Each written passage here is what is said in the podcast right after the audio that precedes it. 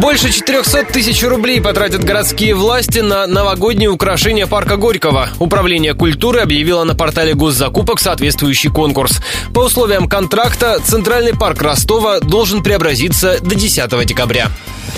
Подробности. На площади у входа в парк поставят светящийся шестиметровый шар. Он будет переливаться красным и синим. Рядом на деревьях повесят гирлянды и сотни мигающих новогодних игрушек. Цветными лампочками украсят аллею вдоль Большой Садовой, рядом с городской администрацией. Деревья подсветят прожекторами. Там же поставят 8 трехметровых искусственных елок с разноцветными шарами. А главная городская 20-метровая ель по традиции появится у входа в парк, рядом с памятником Ленину.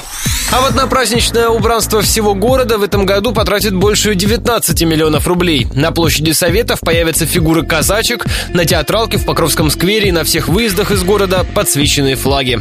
Гирлянды и светящиеся скульптуры поставят рядом с музыкальным театром, в переулке Соборной украсят фонари.